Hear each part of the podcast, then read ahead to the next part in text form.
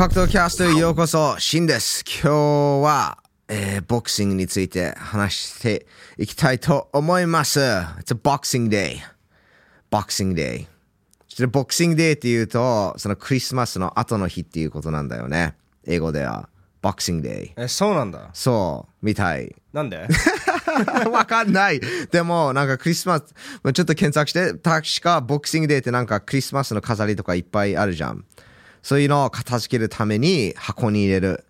で箱はボックスだからボクシングデー。ボクシングデーってグーグルに入れると全部クリスマスのやつですよね。でもサンタさんがなんかグローブつけてるね。グローブつけてるやつもありますね、うん、確かそうだ。だから12月26日がボクシングデーというんですけれども、まあそうですね、ボクシングデーは今回ちょっと早く来ましたね。そうだね、そうだね。っていうかクリスマスもう近いよ。今日は、まあ、昨日が試合だったから井上尚弥の試合だったから今日は15日っていうことだじゃん。あと10日間でクリスマスだよ。ああ、I don't care. やばいやばい。いやそうなの。ただその音楽が流れるじゃん、そのクリスマスの。そうあれイラつかない俺だけ。俺まあ普通はイラつくんだけど、もう全然出かけてない僕。あ、そっか。俺ずっと編集してる。スーパーとかでも聞こえない。あ、でもそうだね。なおとスーパー行かないからね。もう結婚してるから。いや、スーパー行くときは行くけど、本当に最近は行ってない。でしょ？もうスタジオと家しかない。だって今でも自分の料理とか作んないでしょ、ほとんど。今は奥さんでしょ、うん、ほとんど作んないね。ですよね、うんうん、いや I'm living the life だよ。もう最高だよ。ああ、僕がそれ言うところだった。I'm living the life ってまあ2人とも living the life でできるじゃん。そうだね。人人生それぞれなんで。そう、それぞれだから、みんな好き嫌いあって。じゃあなんでシンは living the life なの？僕は飯をもう作んなくていいもん。そう作ってくれる人がいるし。そう、うん、で作ってくれる人がいるっていうことはまあそれほど忙しいっていうこと。うんうん。いやあ、そういうことか。そうじゃあ作る暇がないから誰かが作ってあげないといけない。じゃあ診療はもっと暇なんだ。もちろん子供いないんだよ。その違い大きいよ。そうだね。ねえ、なめてたよ子供でしょ。もうねえ、まあ俺 もちろんなんか俺絶対注意できてたよ。でもどうせなおと俺の言うこと聞かないからいやだからなんか子供を作るんじゃなかったってはもちろん一度も1秒も思ってない。 Of course not. けどまあ自分結構頑張れるタイプだと思うんですよ、うん、でだから大丈夫だろうって思ったけど結構ねハードだねやっぱり。絶対ハードだよ、うん、結構ハード。うんでこれからもっとハードになるから心準備して。Bring it on. そうかな。人生楽しいよ。だってチー君が自分みたいな人になるんだよ。俺僕みたいな人。うんうん。まあそれは大変じゃん。まあ大変だけど楽しいよ。まあそういう人生の旅だからね。そう。だっていろいろハプニングがあった方が面白いもん。ただそのハプニングがね死につながるところとかなんか。すごいでかい怪我とか、もちろんメンタルの問題につながるとトゥーマッチだけど、それ以外はもうハプニングたくさんあった方がいい。そうだね、そうだね。まあ人生って何が起こるか分かんないから。アラン・ディパエンが8ラウンドそうだね。まあその話にそうだね戻るか。まあ今日はそうだねボクシングデーということで、井上尚弥 vs アラン・ディパエンと、まあその他の対戦カードについて話します。あとヌニト・ドネー vs レイマ・ガバロとロマチェンコ vs コミ。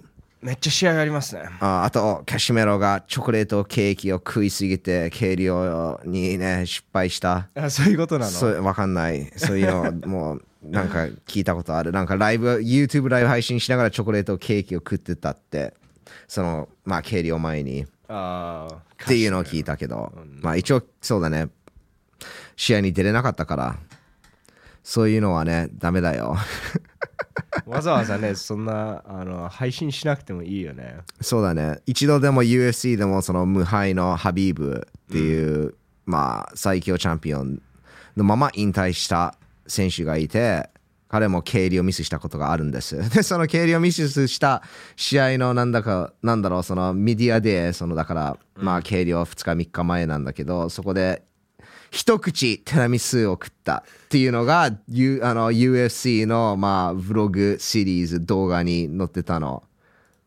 だから結構バッシング受けたね。バッシング受けた。相手もお前特に対戦相手、そうそうそう、トニー・ファーガソンだったっけ？対戦相手にバカにされたよね。うんうん、ティラミスなんか食ってんじゃねえよって。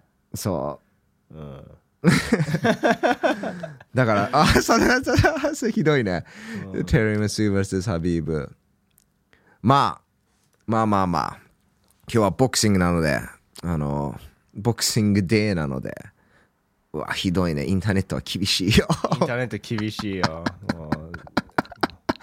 もうめっちゃいいね。Oh, no. これちなみにファーガーソンのインスタなんだ。インスタですね。そう、ファーガーソンはこれ、まあ、予定されてた相手なんだけど。ティラミス。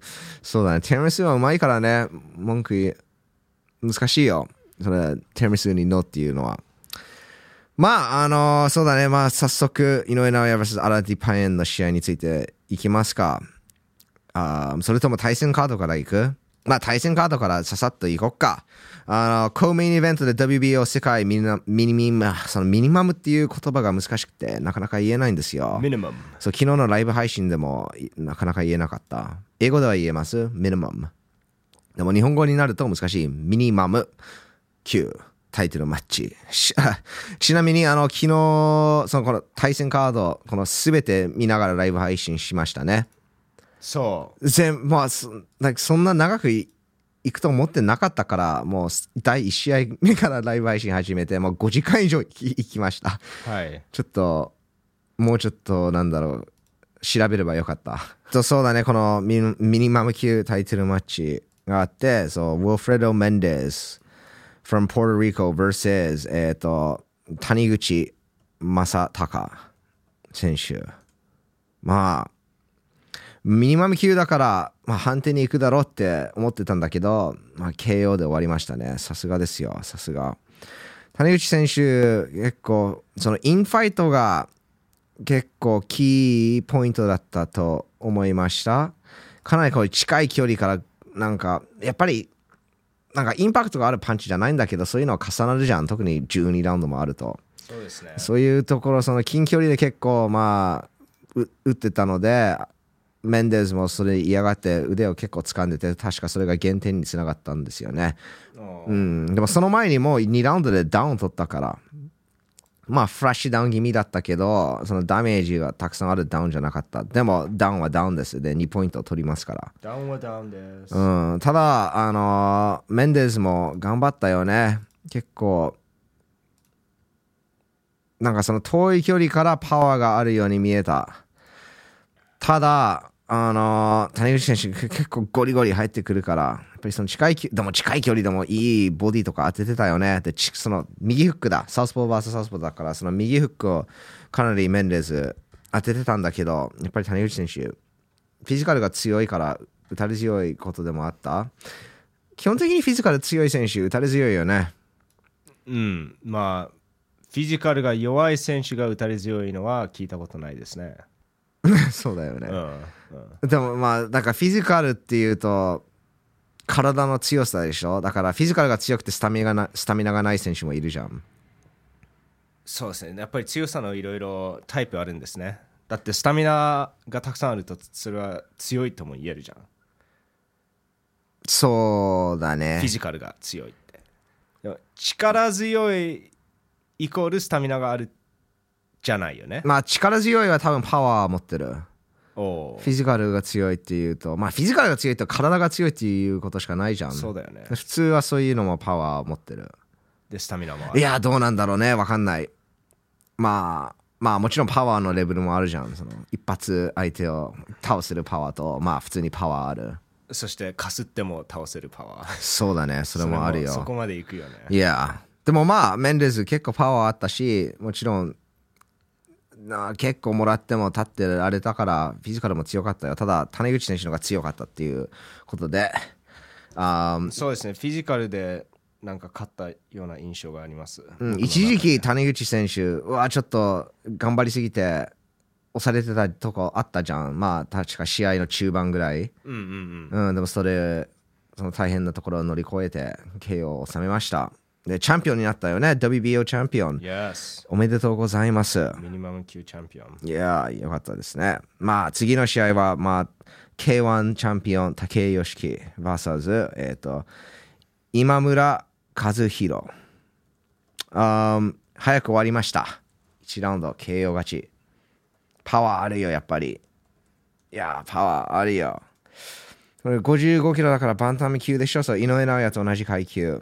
うん、これでまあ武井良樹選手3戦 3KO、yes. だよね。もうどれぐらいのペースで日本タイトルに挑戦するのかかな。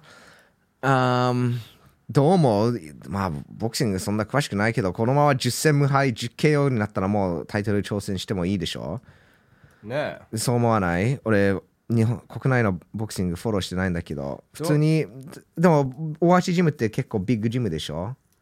まあ井上尚弥のジムですからビッグジムなんじゃないですか。世間のが大きいって聞いたことがあるんだけど、俺はよくわかんないです。知ってる方はコメント欄でお知らせください。経験が一番大きいのは何回か聞いたことあるでしょ。何回か聞いたことあります。うん、でもいや武井良樹選手そのすごいスピードがある選手と言わないんだけど、うん、タイミングがうまいしパワーがある。めちゃくちゃパワーありますね。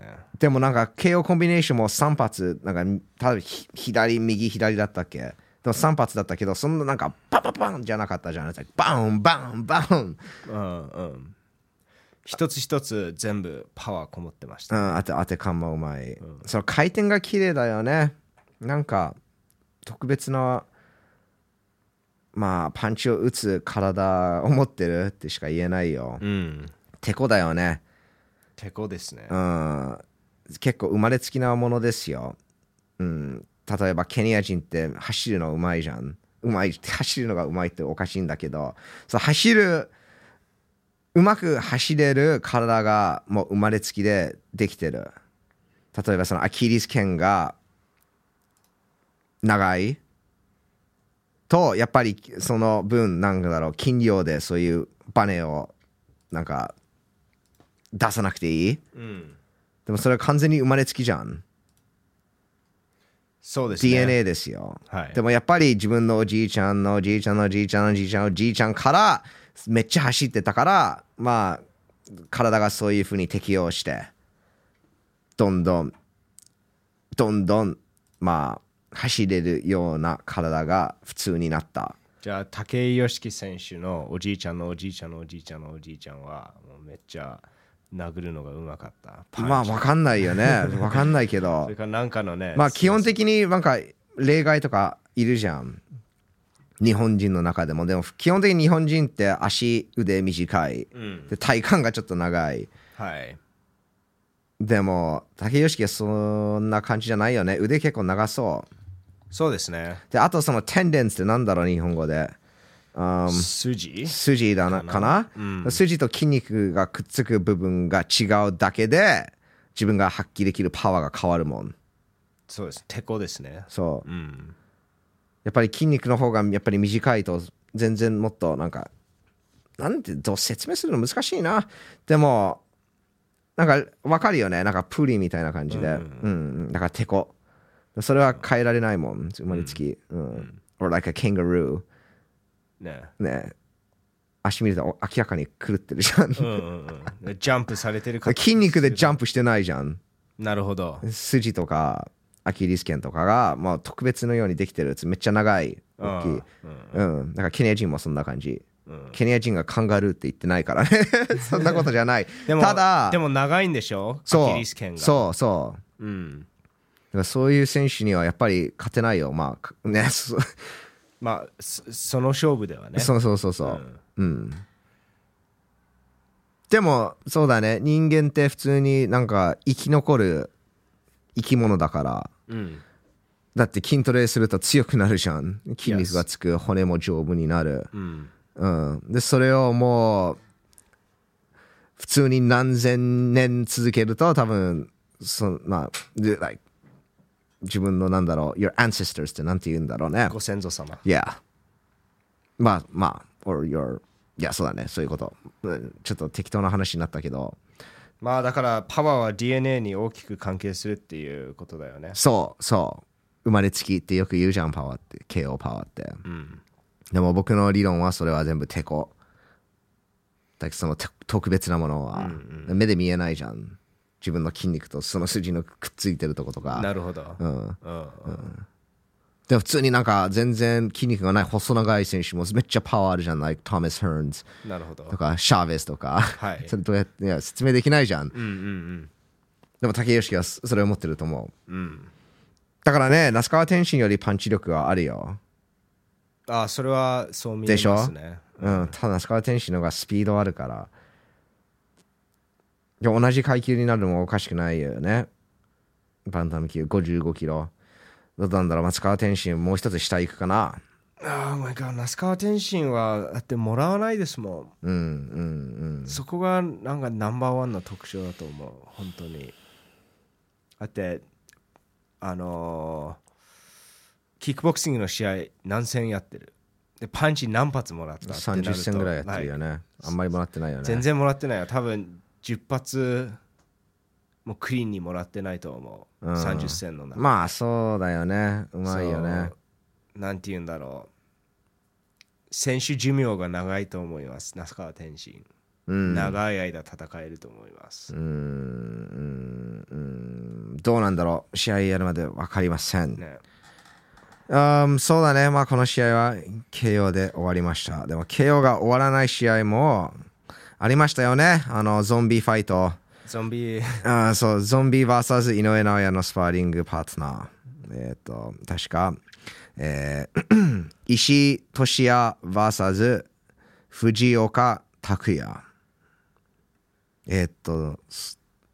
だと思うんだけど確かゾンビはもちろん、まあ、ゾンビっていう意味を持ってるので、まあ、打たれ強いしもらってもガンガン前に出る VS、まあ、井上尚弥 The Monster のスパーリングパートナー、これ8ラウンド予定されていて8ラウンド行きました。ただねまあこういうとそうなんか判定が嫌いってなんかいうように聞こえるんだけど全然そうじゃないです。でも実力差はあったじゃん。誰が見ても完全にゾンビはそのなんだろうその実力的にはまあその相手ほど優れてない、はい、それがもう最初の20秒で見れた、うんうん、でも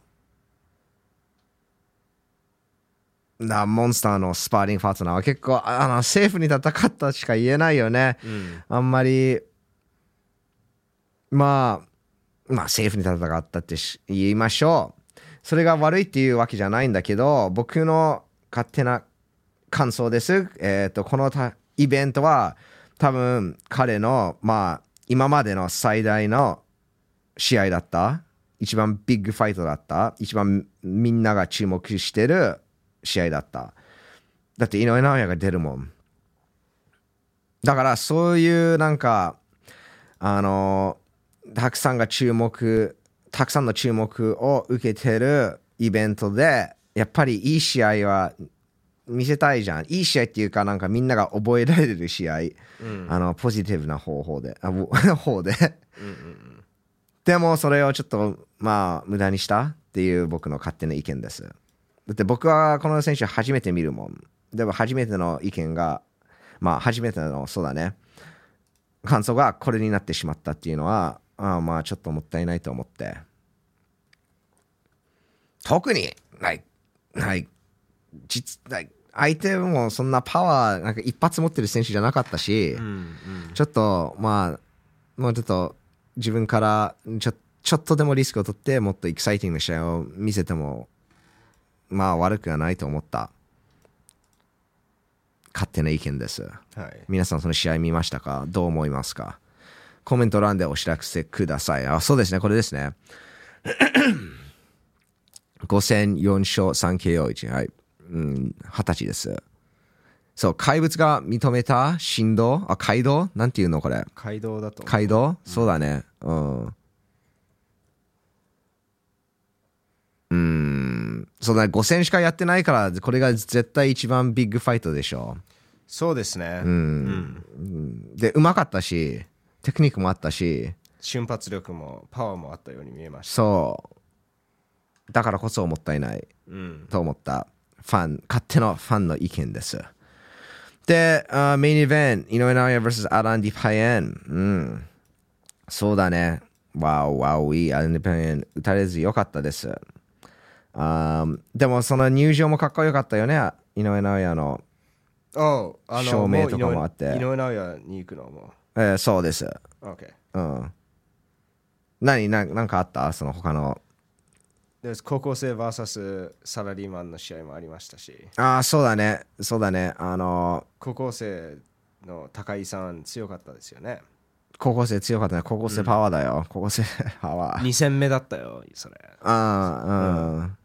そうだね。そういうプロ2戦目の選手初めてそこで見たから面白かったね。まあその別の試合はまあ僕たちのライブリアクションライブ配信動画で見れます。興味あったら。そう井上尚弥、アラン・ディパイエン、その白のドレスコード、よかったよね。で井上尚弥が赤着てたっけ。なんか日本の旗っていうなんだろうイメージを見て考えてそういうドレスコードを考えたんでしょ。まあそうなってね、記者がそれを聞いてたんでそういうのをイメージしたんですけど、ね、まあそういうのもあったんじゃないでも白ってなんかかっこいいじゃん。そうだねそうだね、白と赤結構やっぱり日本っていう日本風じゃん。日本テーマですよね。なんかご飯と梅干しみたいに。そう、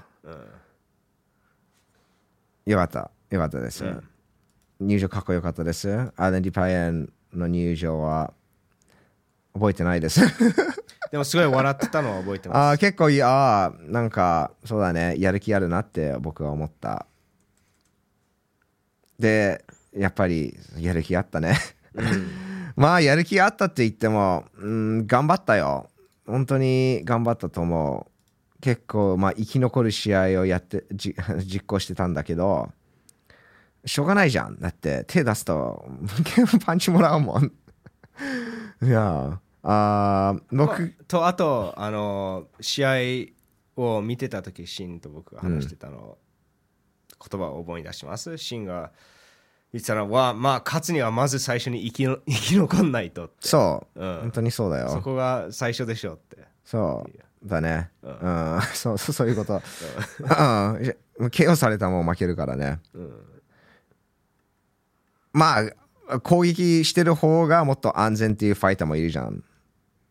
やっぱり攻撃しないと勝てないから、でも井上尚弥は攻撃したらカウンターもらうよ。カウンター左フックも狙ってたし、アルディパイも結構気をつけててよく避けてたんだけど、最後はそのカウンター左フックでダウン KO されたね。KO されたって言えないね。レフリーが試合止めたね。 TKO。 いやタイ人はタフだよ。タイ人はタフ。試合中に、もしかしたらアイデンティファイアなんか判定ボーナスもらうのかなって思った。だからなんとか判定まで。いやそう思わないね。タイ人っぽいですねそっちの方が。なんか判定まで行くとなんかABEMAか光 TV がボーナスをあげるって。12ラウンド行ったから。なるほど。あるかもしれない、ね、ありえない。わかんないけどそれだったらもう試合前に発表してよ盛り上がるじゃんちょっと。そうですね。なんか本当になんかABEMA企画になっちゃったけどそれじゃあまあなかったと思うけどね普通に頑張ってたと思う。でもそれじゃあもう、倒れちゃうじゃない。わかんない。あんなに頑張るよねやっぱり。どうなんだろう。だってまあ一応タイトルマッチだからね。タイトルマッチだしアラン・ディパイエン選手の最大の試合じゃん。印象残したいでしょ。そうだね。でもそうだね印象残したいし決してまあ顔ボロボロだったんだけどそういうなんか脳のダメージたくさん食らうところもなかったよね。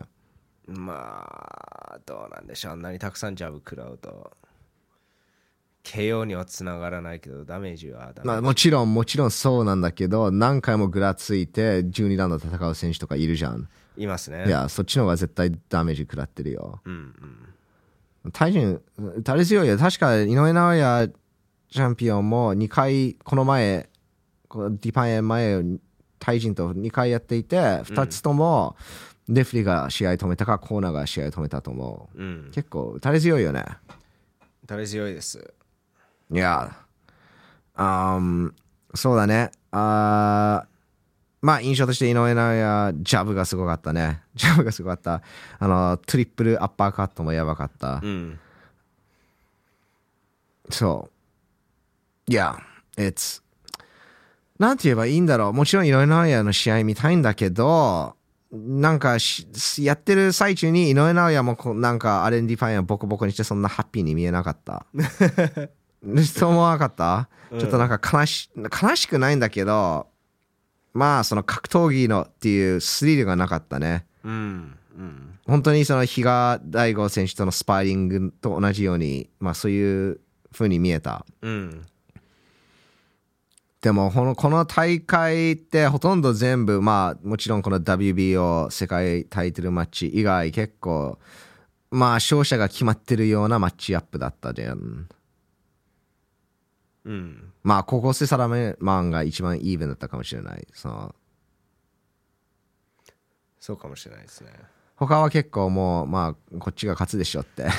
そうですね、その試合が始まる前からその煽りとなんかリングネームを見て成績を見て、まあこっちが勝つでしょっていう感じだった、うんうん、まあ外人も入れないっていうことで、まあそれはやっぱり関係ないよね。まあボクシングだったね。本当にボクシングだった。そうですね。ボクシングは世界中でもボクシングですよ。いやまあしょうがないよ。しょうがないこともあります。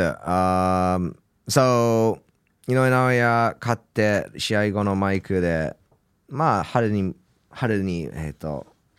アメリカって言ったっけ？アメリカって言ったよね。アメリカでビッグマッチをやるって。まあアメリカは行ってないと思う。行ってなかった。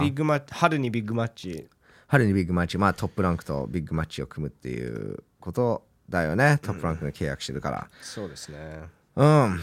で目指してるのはもちろん Undisputed Champion、 4団体統一で、ノニト・ドネーもレイマー・ガバードを倒して Undisputed Champion を目指してるって言ってます。だからまあそれが来年春決まる確率結構あると思うよ。結構あると思う。うん。でノニト・ドネーは、まあ、無敗のレイマー・ガバロを KO しました。4ラウンドで。しかも失礼しました、ウバリーと戦った同じ会場だったね、はい、同じ会場で同じ4ラウンドと同じ無敗世界チャンピオンを KO した。同じ左手で。いやもうこの会場でまた、まあ、ここから離れないでノニト・ドネー。この会場では負けられないですね。そうだね。でも今この試合勝って、2番目の最年長チャンピオン、まあ、現役世界チャンピオンになりました。39歳で。1位がグネリ・ゴロフキン、同じ39歳です。でも7ヶ月年上ですね。Man, that body shot やばいよ。あれ体重全部乗っけて入れました。両足で飛びながらボーンって入れたよ。いやでもガバロンもうまく戦ってたと思うよ。はい。もっとワイルドにガンガンアグレッシブに攻めるのを僕期待してたんだけど、結構冷静に下がってカウンター狙ってたね。ジャブも打ってたし。でもちょっと冷静じゃなかったよね。まあ、冷静っていうか、もう冷静に戦ってたよ。まあ、ナオトは過去のガバロ戦見てないから。あ、そっか。うん、でも、冷静に戦ったんだけど、パンチは大きかった。うん。ドネアに比べると、なんか左フックとかアッパーとか外れると結構バランス崩れるんだけど、結構力入れてたのはある。パンチが大きいと思ってたけど。いや、僕、攻撃は別に。なんかすごいいいと思いました、うん、レイマーのその、ディフェンスの動きがすごいなんか大きかったっていうか、ドネアがちょっと動くとなんかレイマルがうわーって動いたり、回避する動きがすごい大きかったから、お相当なんかパワー怖いんだなっていう印象がありました。まあもらいたくないよ。うん、でも避けてたじゃん。Yes。それが目的達成じゃん。いやそうです。でもあんまり近い距離で戦いたくなかったんだよ。ああなるほど。そう僕もまあ最初1回見た時はそうちょっと焦ってるなと思ったんだけど、普通に見るとまあもうそんなもらってないっていうことだから。なるほど。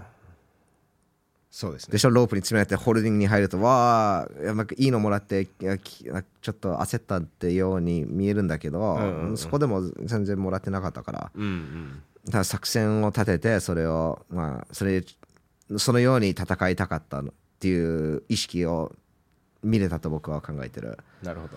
でもみんなが思ってるより強かったよねガバロ。そう思わない？Yes. 俺 YouTube の動画も見たんだけどうまく戦ってたって言ってたね。うん、俺が試合前に言ったことですね。うん、結構コメントでバッシング受けたけどね。いやいつも格闘技エンターテイメントチャンネルファミリータイムの方で僕いつも言うんだけどいつも分析マスターシンって言ってるじゃん。それでたらめじゃないですよ、うん、この5年間ファミリータイムやってきてずっと分析をやってオフエアでもオンエアでもやって本当に僕はシンは分析マスターだと思ってる。ありがとう。でもねやっぱりボクシングプロボクサーじゃなかったし格闘技でそんな大きいなんか名前ないからでもいいよ。まあ疑われるのはしょうがないかもしれないけど実際ボクシングをやるとその技とか分析をして見るのもまたスキルの一つだと思う。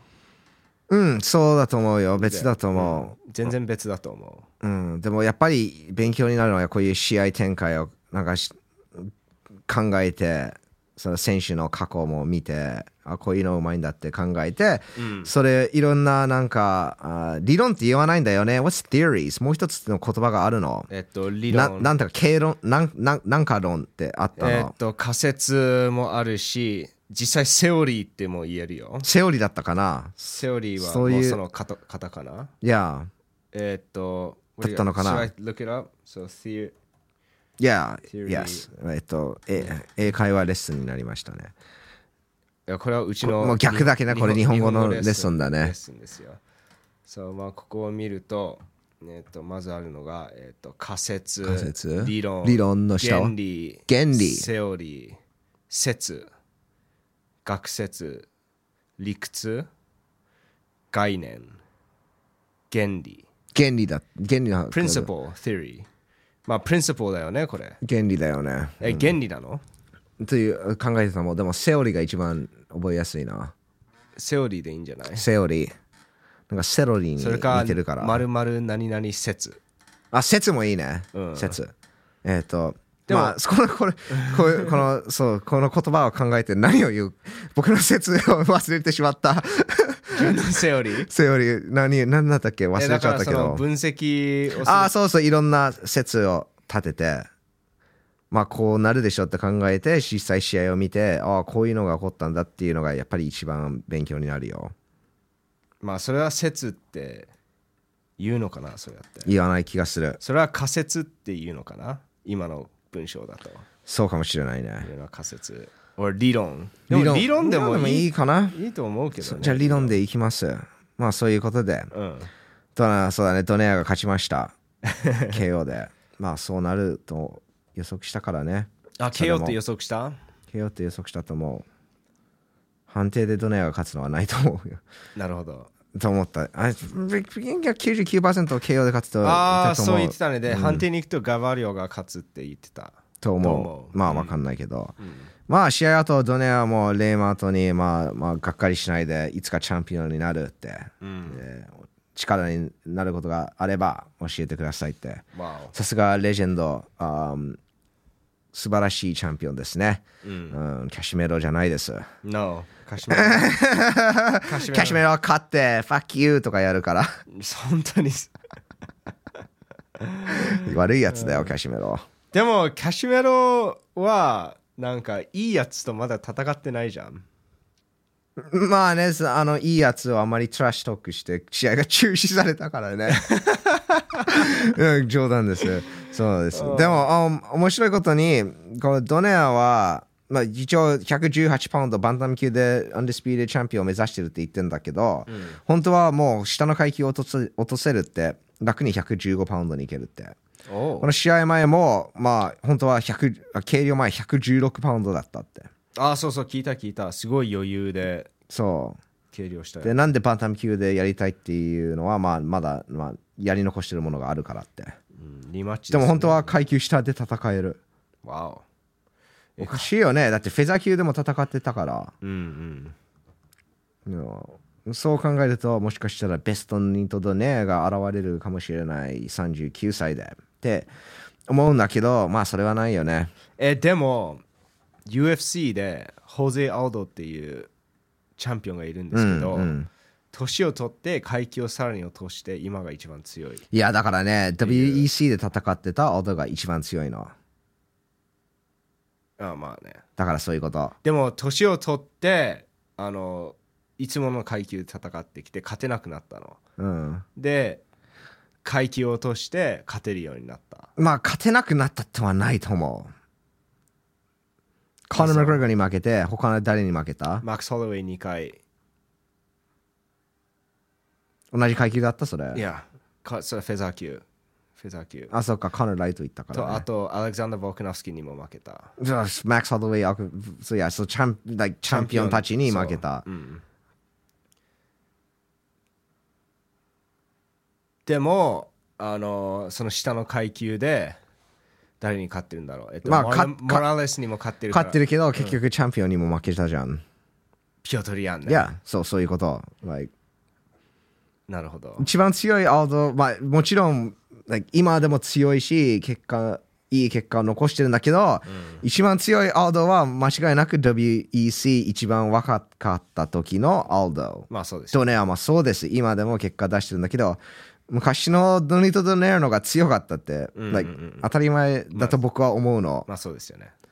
WBSS のなんだろう、そのトーナメントの時のドネアも今のドネアより強いと思う。うん。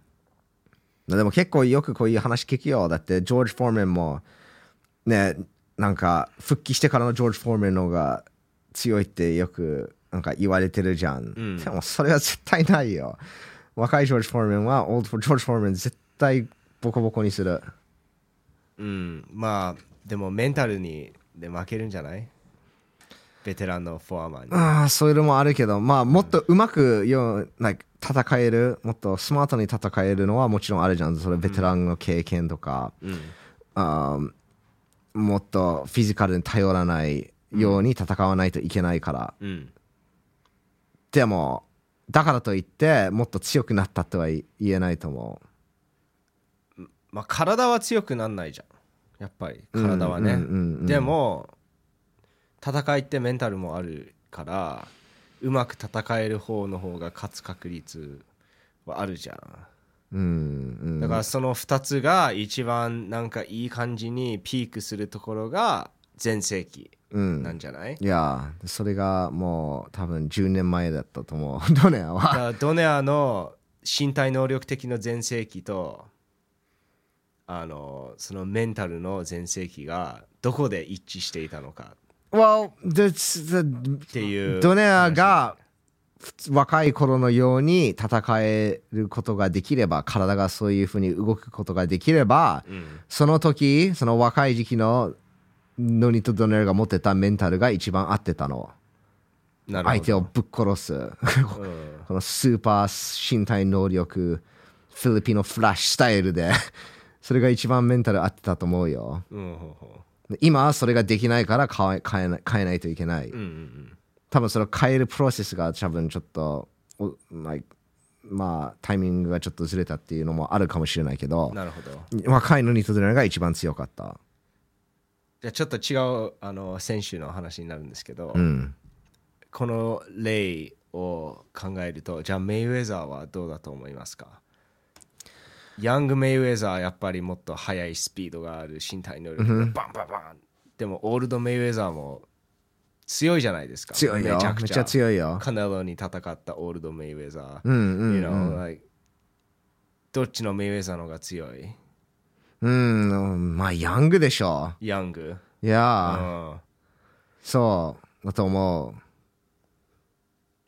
ヤングでしょ。なるほど。ヤングメイウェザーはオールドメイウェザーはできる。ただやってなかった。おヤングメイウェザーだったらオールドメイウェザーやらなくていいあなるほどと言ってるの。なるほど、うん、もう圧倒できる。いや、うん、まあ僕の勝手な意見なんだけど、ある程度年を取ると強くなるんだけど、うん、それ過ぎるとそれから強く、like、昔より強くなるってあんまり考えられない、普通に。そうだよね、うん、でしょだからノニート・ドネロ、like今の井上尚弥に勝てないと思う、うん、絶対勝てない。だってまあ1回戦って言ったらおかしいな、試合やって、まあ、いい試合だったけど、まあ、井上尚弥は勝ったじゃん。しかも、うん、まあ、固めで勝った、うんうんうん、でしょ、うん、いやだからノニート・ドネルがそれより結構強くなってないと勝てないよ。でなぜかというと井上尚弥はそれから強くなってるから、うんうん、でしょ、yes. 普通に、ね、考えると、うん、まあ井上尚弥はまた勝っちゃうでしょ、はい、でも、うん、相手、ね、カシメロいなくなったかもしれないからねノニト・ドネルしかいないっていうこと、うん、まだビッグファイトになるけど、やるとしたらただカシメロの方がビッグファイトになる、間違いなく。そうだね。そのボディーブローはやばかったよ。でも、その会場にノニト・ドネロの子供もいて、うん、あの子供たちもパパボディーブローって叫んでたみたい、うん、みんな聞こえたみたい、うん、会場みんな聞こえたみたいだよ、ね、そうそうで実際それをやってボディーブローやってたよね、うんうん、まあノニト・ドネロの分析動画もファミリータイム FT チャンネルで近いうちに公開するので、うん、見逃さないようにそのチャンネル登録ボタンをスマッシュしてください。こっちもね。あ、両方ともね。ダブルスマッシュだ。そうですね。次はロマチェンコやりました。わお、ロマチェンコやばいよ。本当にやばい。まだ強い。めっちゃ強いよ。ロマチェンコめちゃくちゃ強いですね。そう、めっちゃ強い。うん、普通って、まあ、テクニックシャンというと、まあ、ロマチェンコはナンバーワンでしょう。だってそんなスピードが速い選手とは言えないし、パワーもめっちゃある、うん、とは言えないんだけど、パワーあるよ。でもパワーあるよ。パワーあるけど、like、パワーない選手にとってはパワーがあるっていう感じに僕は。I think パワーある。ただ相手をこの一発で KO するようなパンチを一回も打たない。打たないか打てない。だって全部コンコンコンコンコンコンコンでなんか相手を崩すじゃん、うん、一回でも、まあ、だってパワーはあるよ。だってそういうダウン、今回もそうなんだけど、その近距離でこのバーンってなんか倒すじゃん、うん、中谷も、うん、なんかこういう面白いこんなガーンってなんかやるじゃん、うんうんうん、だからパワーはあると思う。その距離ではっていうことじゃないの？いや、もう全体的にリーチ短いんだよね、ロマチェンコって、うん、身長よりリーチが短いと思う。だからそういや、もちろんそういう距離でしかパワーパンチ打てないよ。なるほど。ただティオフィモ・ローペズの戦いでもローペズ結構なんか腫れてたじゃん、うんうん、パワーあるよ。硬いと思う、うん、もちろん距離が長い方がパワーあるの、うん、もちろん。でもそれはリーチとかいろいろ関係するじゃん、うんうん、でも普通にパワーあると思う。しかもライト級でやってるんでしょ、うん、だってこの試合コンビめっちゃでかかったよ。でかい。そういう相手をこれダウンするとか絶対パワーある、うん、いやでもダメージをなんか積み重ねるタイプじゃん。そうゴンゴンゴンゴンって当てて、うんうんうん、でクリーンにバーンって当たってダウンする、うんうん、まあそれもあるよね。パワーある選手ってなんかもう一発でまあノリとドネはパワーじゃないよね。もう一発で全部変えるもん。なんか負けててでボーンって当てて、うんうん、おー効いたってなるのがなんか僕のパワーファイター、パワーのある選手の印象かな。そうだと思う。そうなんだけどロマチェンコって一発狙わないじゃん。そうです、ね、だから一発、ね、狙って思いっきり殴ろうとしたら絶対パワーあると思うの。つまり理論なんだけど、うんうんうん、全然そういう場面一回も見せてないから。見ないですね。いやでも絶対これで KO するぞってやったら絶対重いと思う。だってみんなパワーある選手って結局それやってるでしょ。もうこれ一発で仕留めようっていうガツンって。いや、うん、だからロマチェンコはなんかそう戦わないから手数とそのフェイントの数がやばい、うんうん、そのフェイントの数がやばいんだよね。そうずっと相手にフェイントを仕掛けてる、うん、相手それについていけなくて結局崩れていく。だからその3、4ラウンド5ラウンドが一番なんか下り坂になっていく。でこの試合も7ラウンドでダウン取って、まあその前でも何回か聞かせてたから。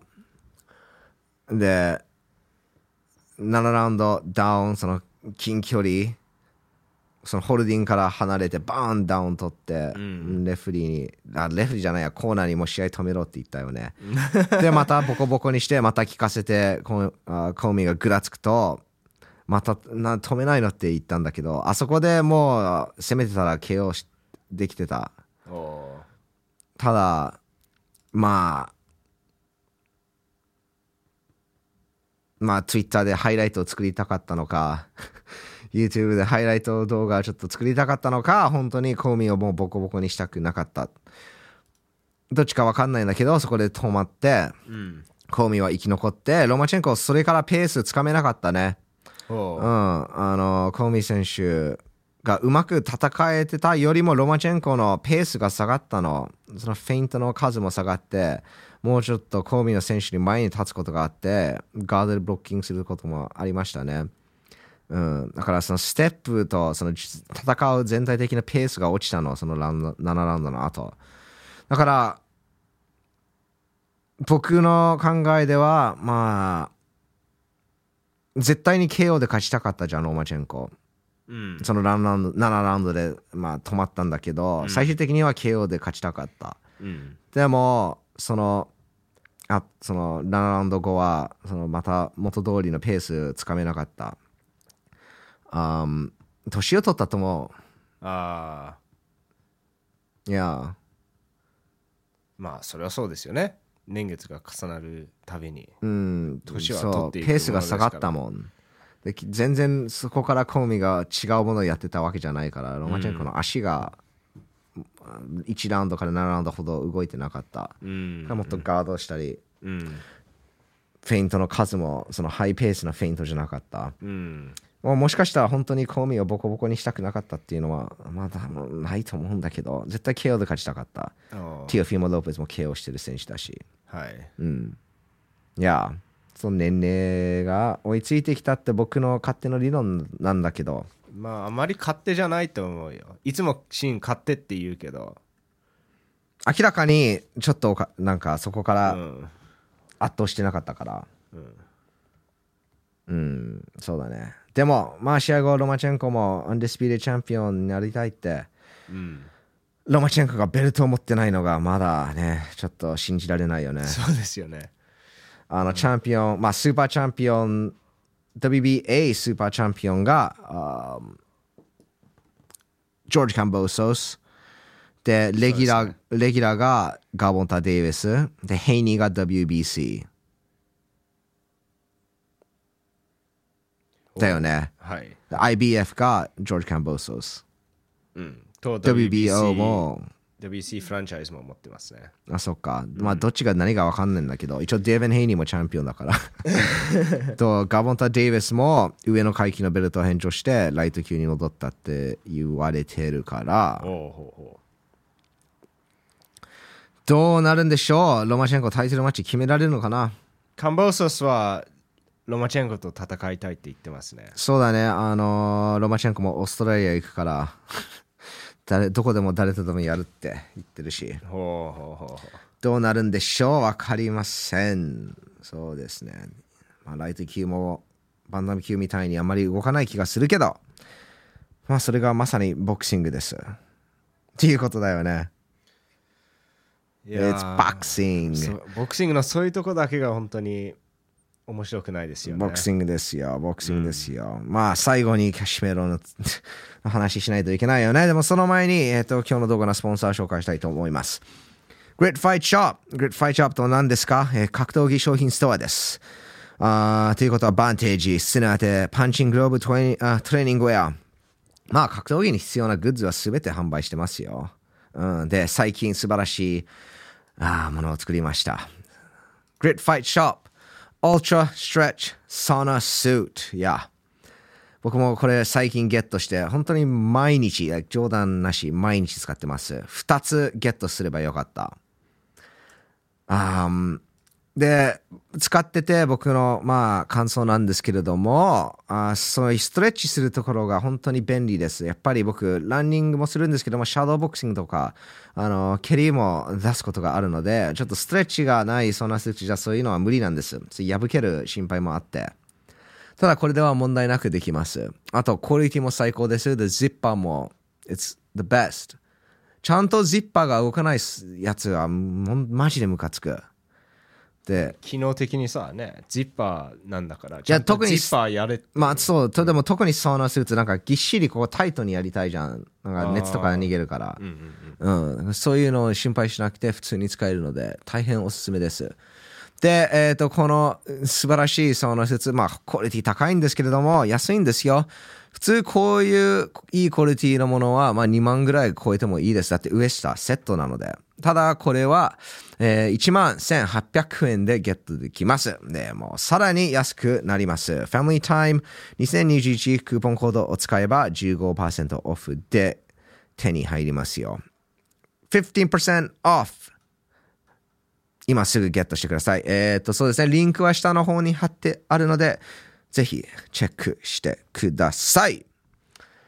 Back to そうですね、キャシメロにこのソーナースーツが必要かもしれないです。減量のために必要ですね。キャシメロね、ちょっと筋肉つけすぎて、そのメキシカンビーフも食べすぎたかもしれない。Oh, no. 冗談です。一応ウイルスにやられて、まあ、病気になって減量に行けなかったっていうことなんですけれども、まあちょっと怪しがれてもまあ文句言えないよね、うん、あと何日あるんだっけ、多分6日間ぐらいかな。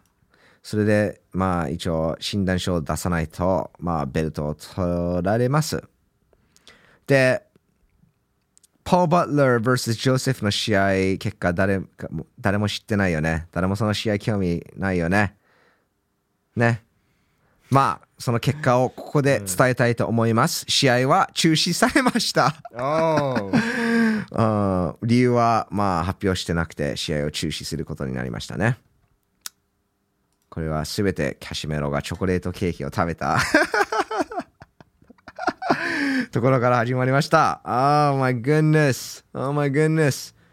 まあ僕の希望としてはキャシメロはこの WBO ベルトをまあ持って続けて、井上尚弥かノリトドネルと戦う。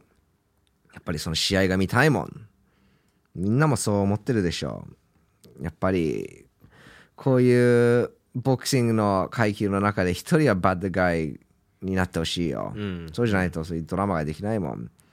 もちろんグッガイ vs グッガイ、ノリトドネル vs 井上尚弥も面白いんだけど、まあ正直に皆さんも正直に言ってください。バッドガイ vs グッガイのが面白い。映画もそうじゃん。何のドラマもそうだし、アニメもそうじゃん。アニメでグッガイ vs グッガイってある？ Nope。No。悪いヴィリアンが必要なの。うん、で今そのヴィリアンはまさにキャシメロです。特にこのウイルスにやられて試合に出れなくてまだチャンピオンだったら超ヴィリアンだ。超いいビレンだ。ああ、キャシメロ面白いね。